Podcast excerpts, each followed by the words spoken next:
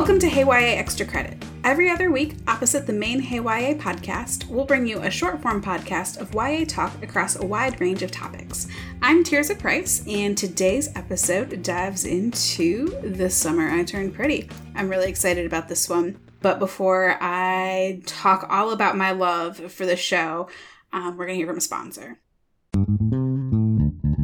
Today's episode is brought to you by Bloom Books.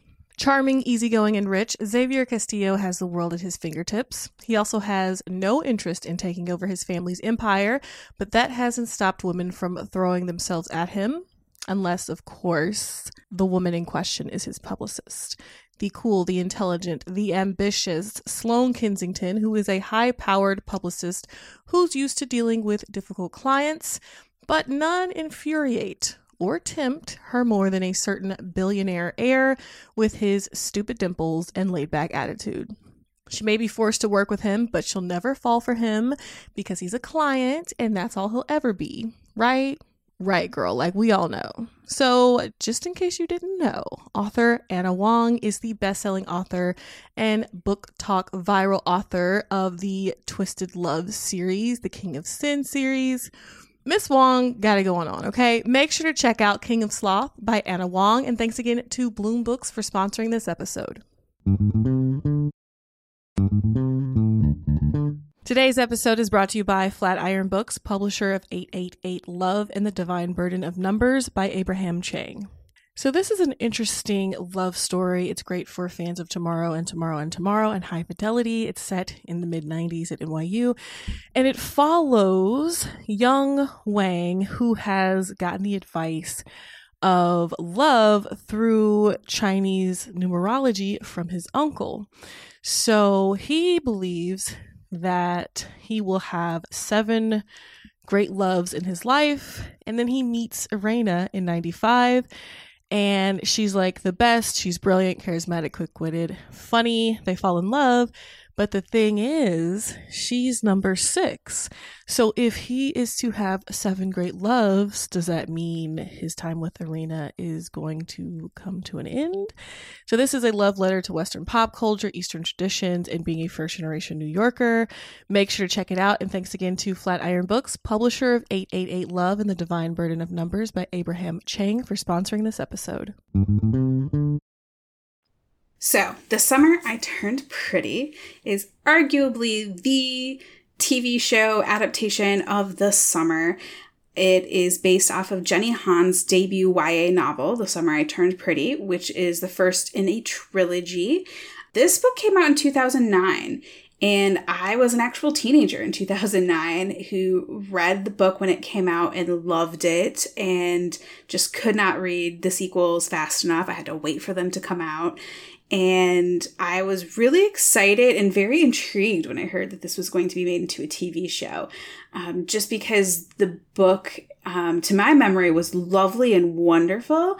And like the vibe of that book just kind of like lived rent free in my brain for over 10 years. But my recollection of it was not very plot heavy. So I was wondering how um, Jenny Han would turn this into a seven episode TV series. And I was just like delightfully and wonderfully surprised at how well this worked out. So I had not read the book since I was a teenager. I read the book prior to the show coming out. Um, and I have to say, I think I prefer the show to the book. So this TV series, it is an adaptation of the first book. And it was like Amazon's number one TV series after its premiere. It was optioned for a second season even before it first came out. So obviously, they're really excited and hyped about this. The book is about Belly, short for Isabel, who every summer goes with her mom and her brother to her mom's best friend Susannah's beach house. They've spent every summer there together since they were babies. Susannah has two sons who are a year and two years older than Belly. Their names are Conrad and Jeremiah. And for as long as Belly can remember, she has had a major crush on Conrad.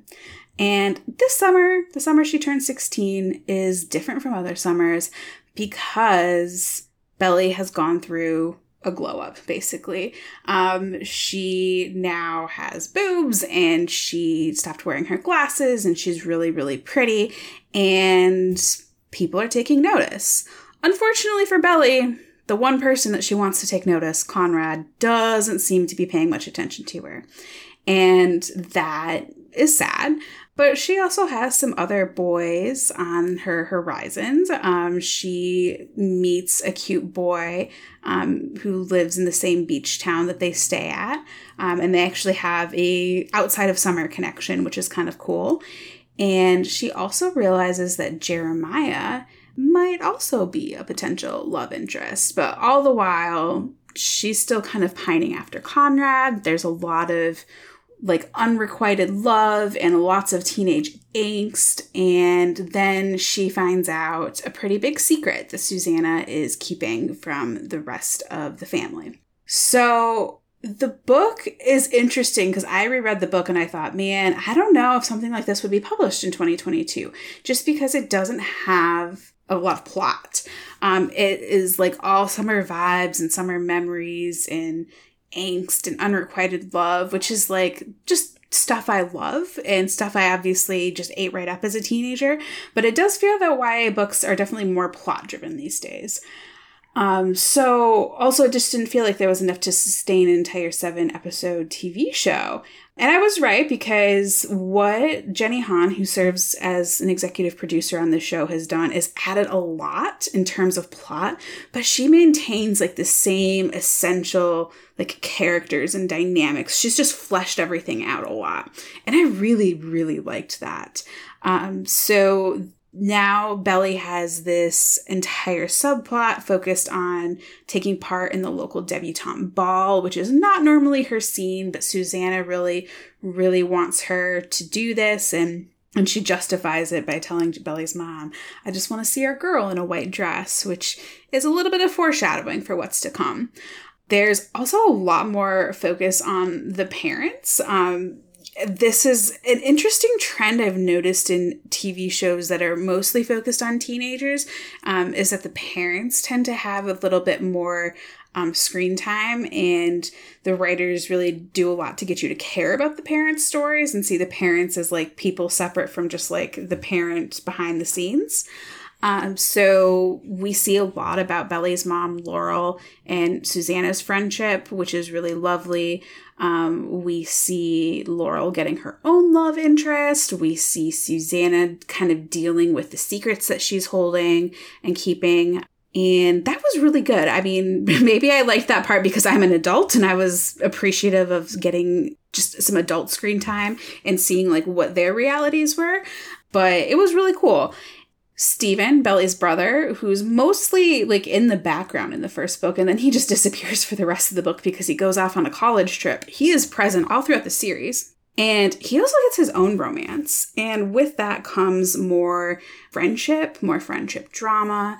Belly makes friends with some summer girls. Her best friend from home, Taylor, also shows up for a few episodes and is actually present in like the present day action. Belly's dad, who's an off the page character, shows up with his girlfriend. There's a lot of t- drama and tension with that. So overall, I felt like the changes were really good. Um, Jenny Han added a lot to the story, but it all augmented the story overall. It didn't. I don't felt. I didn't feel like anything distracted or took away from anything. Um, I also like that she kind of played around with more tension between like class issues because Belly her family is not very rich. Susannah's family is obviously very rich, so they can afford this beautiful beach house in a very touristy town. And they're a part of the country club, and there's just a lot of like very, very, very wealthy people, and then people who are not very wealthy, and they're running in the same social circles, and that obviously is going to create some tension and it especially creates some tension for Steven. And I really liked how that was addressed and, and resolved there's still so much angst, so many big feelings. it's not an exaggeration to say that it feels like most of the episodes are set to a soundtrack of Taylor Swift and Olivia Rodrigo, and I'm here for it. Like it, it those those songs work for the overall mood of this um, TV series. It was awesome. So I also really, really, really liked that the teenagers in this show felt like teenagers. Oftentimes, when you have a teen show or a teen movie, the actors that are cast are adults and sometimes they feel too old. Um, like i'm thinking of glee. Um, i know that's kind of an older example but that is like one of the most egregious examples i can think of. Lola Tung who plays belly is only 19 she's a great actress.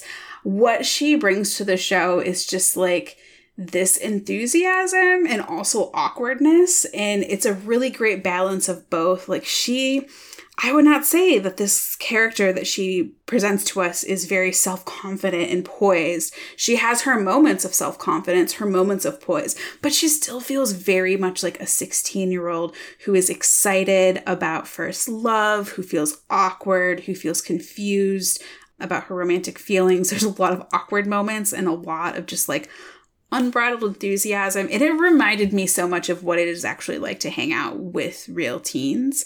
The boys of the summer are also similarly the the actors are in their early 20s, so they're not very old.